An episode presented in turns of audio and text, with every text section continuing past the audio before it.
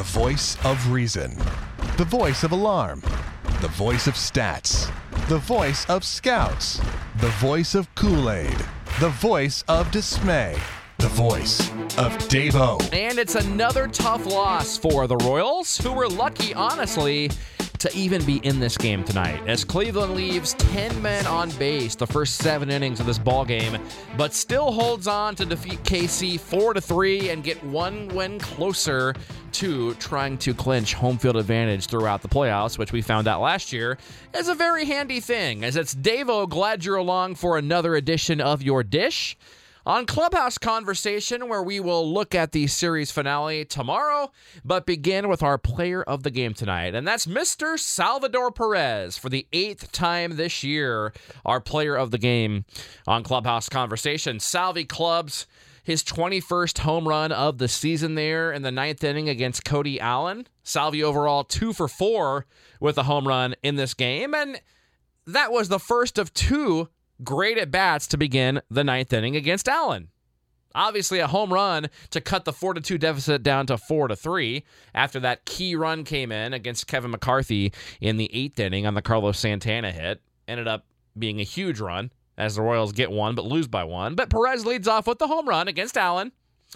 And then Alex Gordon, how about a 10 pitch at bat to draw the walk. Just a fantastic at bat. So you've had a home run and you have Gordon on base after a 10 pitch at bat, and Ned does the correct thing and the obvious thing to go to Terrence Gore there to run in that situation, who's only been thrown out one time in his, pro- not professional, one time in his major league career, and that was last year in game four at Houston when he overslid the bag. But unfortunately, Gore thrown out for the first time during the regular MLB season by Carlos Perez on a perfect throw.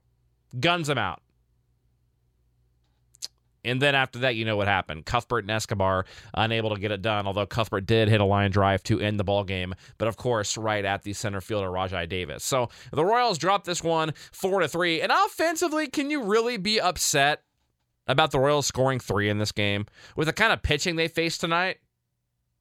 I mean, some serious arms. Corey Kluber moves to 18 and 9 with a 3.11 ERA. A guy who obviously has won a Cy Young a couple years ago and won't win it this year. Probably going to go to Rick Porcello. Jay Happ also up there for the award. I guess Kluber could be a dark horse, but probably not going to go to him. But continues to have a, a, great season. The second half has been nails, and of course, uh, the Royals brass, mainly Ned Yost and Dale Sveum, before the game, talking about how Kluber is the best pitcher stuff wise and where he's at that the Royals have seen the entire second half of the season. That's quite the praise, and he showed it tonight with another great effort for the Tribe. Andrew Miller comes in, the reliever that they acquired from the Yankees.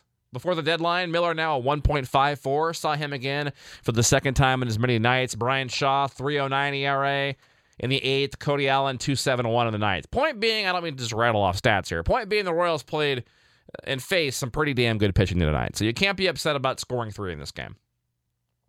Now, pitching wise, on the other side of things for the Royals, Ian Kennedy hit pretty hard tonight, but he did a nice job of limiting the damage kind of channeling his Jeremy Guthrie of years past, his Edinson Volquez of years past, when they would, you know, uh, pull a Houdini to get out of act after act. Kennedy's line overall, five and two thirds innings pitched, allowed just three runs, so not bad there. Just about a quality start, one out short of that, but does give up 10 hits and two walks in less than six innings. So when you're giving up two base runners an inning, Obviously, that's not ideal. Kennedy did miss four bats on strike threes, four strikeouts overall for Kennedy. That's not good. I'm not saying that's good, but it, it, there were a couple key ones in there that helped him get out of jams. So, really, a gutty effort from Kennedy, just giving up three runs in five and two thirds and he's had a, a, pretty nice season for the Royals overall. You're getting probably, in my mind, you're getting about 85% of what you were expecting out of Ian Kennedy in year one. I expected a few more innings out of Kennedy, maybe, but, you know, otherwise, the peripherals and stats line up pretty much what you would expect. It's not best case scenario this year, but it's kind of what you would have expected, maybe a few more innings out of Kennedy. But overall, I will take what he's done in year one with the Royals as he comes back next year and could opt out after the second year. Not likely unless he channels his Corey Kluber and, and goes ape next year and you know opts out of that deal. Most likely a five year deal for Ian Kennedy. And if he keep pitches, you know, keeps pitching like this, the Royals will certainly be happy to have him the next four seasons. Now Matt Strahm comes in and with the help of Kevin McCarthy, escapes a jam of his own, wiggling out of a bases loaded jam to work a scoreless inning. One hit, one walk, and two Ks for Strahm. Talking about McCarthy, a guy that, of course, much of Royals Nation, myself included, was surprised he was added to the 40 and called up in September. That sinker looks good, doesn't it? The secondary pitches, the slider, we heard him talk about here on an interview last season on clubhouseconversation.com. Click on current player interviews, go back a few pages to find the interview with McCarthy if you want to learn all about him from last year. But looks good. He's, he's impressed me. I, I like the way he throws, very heavy secondary pitches and of course did leave one sinker up that was lined by Santana for that key fourth run we talked about at the top here. Scott Alexander comes in, does his job, comes back from 3-0 and strikes out Jason Kipnis looking the only hitter he faced. The Royals do drop to 77 and 75 after this one. And at this point with uh, really from this point on a pretty difficult schedule. You've got Cleveland, Detroit, Minnesota. Minnesota, you got to figure you can win that series, but it's going to be a dogfight to win the series at Detroit or at home against Cleveland. So the Royals at this point, you pretty much hope for what? 84 wins realistically? You're at 77 and 75. If you can get to 84 and 78 with all the injuries you've had this year, that puts you what probably six games out of the wild card to end the season. You can live with that. I mean, you're not happy with it, but with, with the stretch the Royals have had now for four years in a row of being in it until the, at least the second week of September, as the Royals obviously were in it even a little bit longer back in 2013 and this year until realistically about the 7th or 8th of September we're in it for this year. So you can't be upset with that when you've been to two World Series in that stretch and won one. And the Royals have a pretty good chance, by my estimation, of competing for the AL Central, getting back to the postseason. And once you get in the dance, you never know what happens next season as the Royals get one last go round with all of these guys. I, I still think there'll be one or two trades made of, of core players this winter. Probably one of the relievers, either Davis or Herrera. And I'm still not going to be surprised if Cain is dealt or perhaps one of the third basemen. But I, I do think we'll see a, a deal or two made that we aren't going to love because we don't want to say goodbye to any of these guys. But, you know, after you're getting the farm system to get Cueto and Zobrist, and knowing that you're getting down to the last year of deals with these guys, the majority of them, you want to extend Danny Duffy.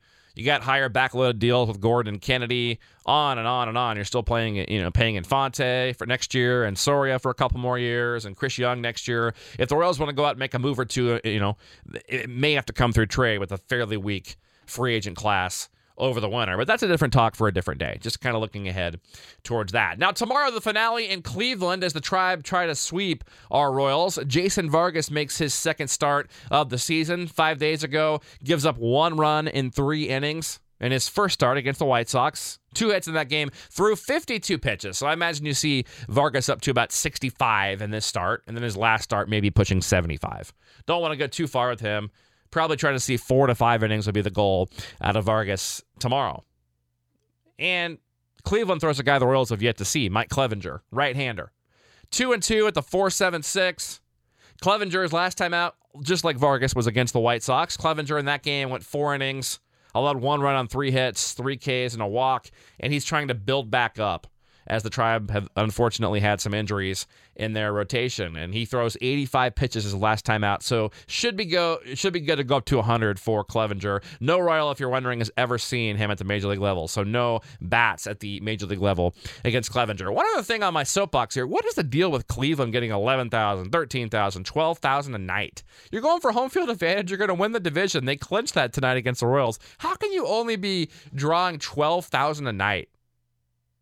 I mean, do the Cavs have anything to do with that? I don't think so. I mean, what? Maybe you'd have 500 more people out there who aren't going because they got their championship thirst quenched by the Cavs. That's not what it is. I mean, they're literally probably 300 people, 500 people more might go out there. The Cavs not want it. Maybe they'd be more hungry for a championship. So that's that's a lame excuse. That's not what it is.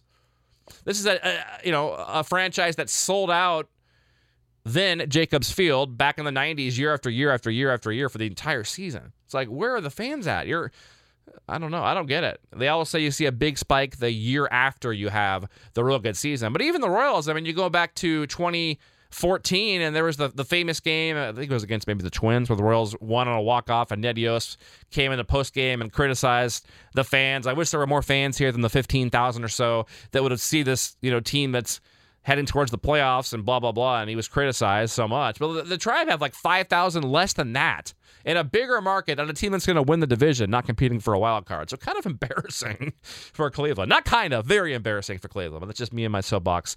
Don't really get that, but whatever. It's better for us. Less money for the tribe, less attendance, less confidence in the front office to spend money. Hopefully, it's good for the Royals. So whatever. Their loss is our gain. Be back with you again on Clubhouse Conversation over the weekend. Uh, keep it here. Uh, I, I, did, by the way. Uh, there's a guy that I've been trying to get for a former player interview for a couple of years from the late 70s, who's a famous home run hitter who had a cup of coffee with the Royals, had a long career in Japan, hit a lot of home runs. Can you guess who that is? You can feel free to send me a guess. Dave O at clubhouseconversation.com, at Royals Clubhouse on Twitter, Clubhouse Conversation on Facebook. Just booked him for an interview today. So the off-season former player interviews will be firing up here pretty soon. And still, I'm hoping to hunt down once I find the time here. It's been a crazy busy last few weeks for me. I apologize for only doing these every two or three days versus every day, but it's been crazy busy. And don't worry, it's not going anywhere. I'm dedicated to Clubhouse Conversation, uh, hoping to get a couple more current guys that I really want to get featured at some point here in the near future as well, in addition to starting the former player interviews over the winter here on Clubhouse Conversation. Have a great night. Go Royals.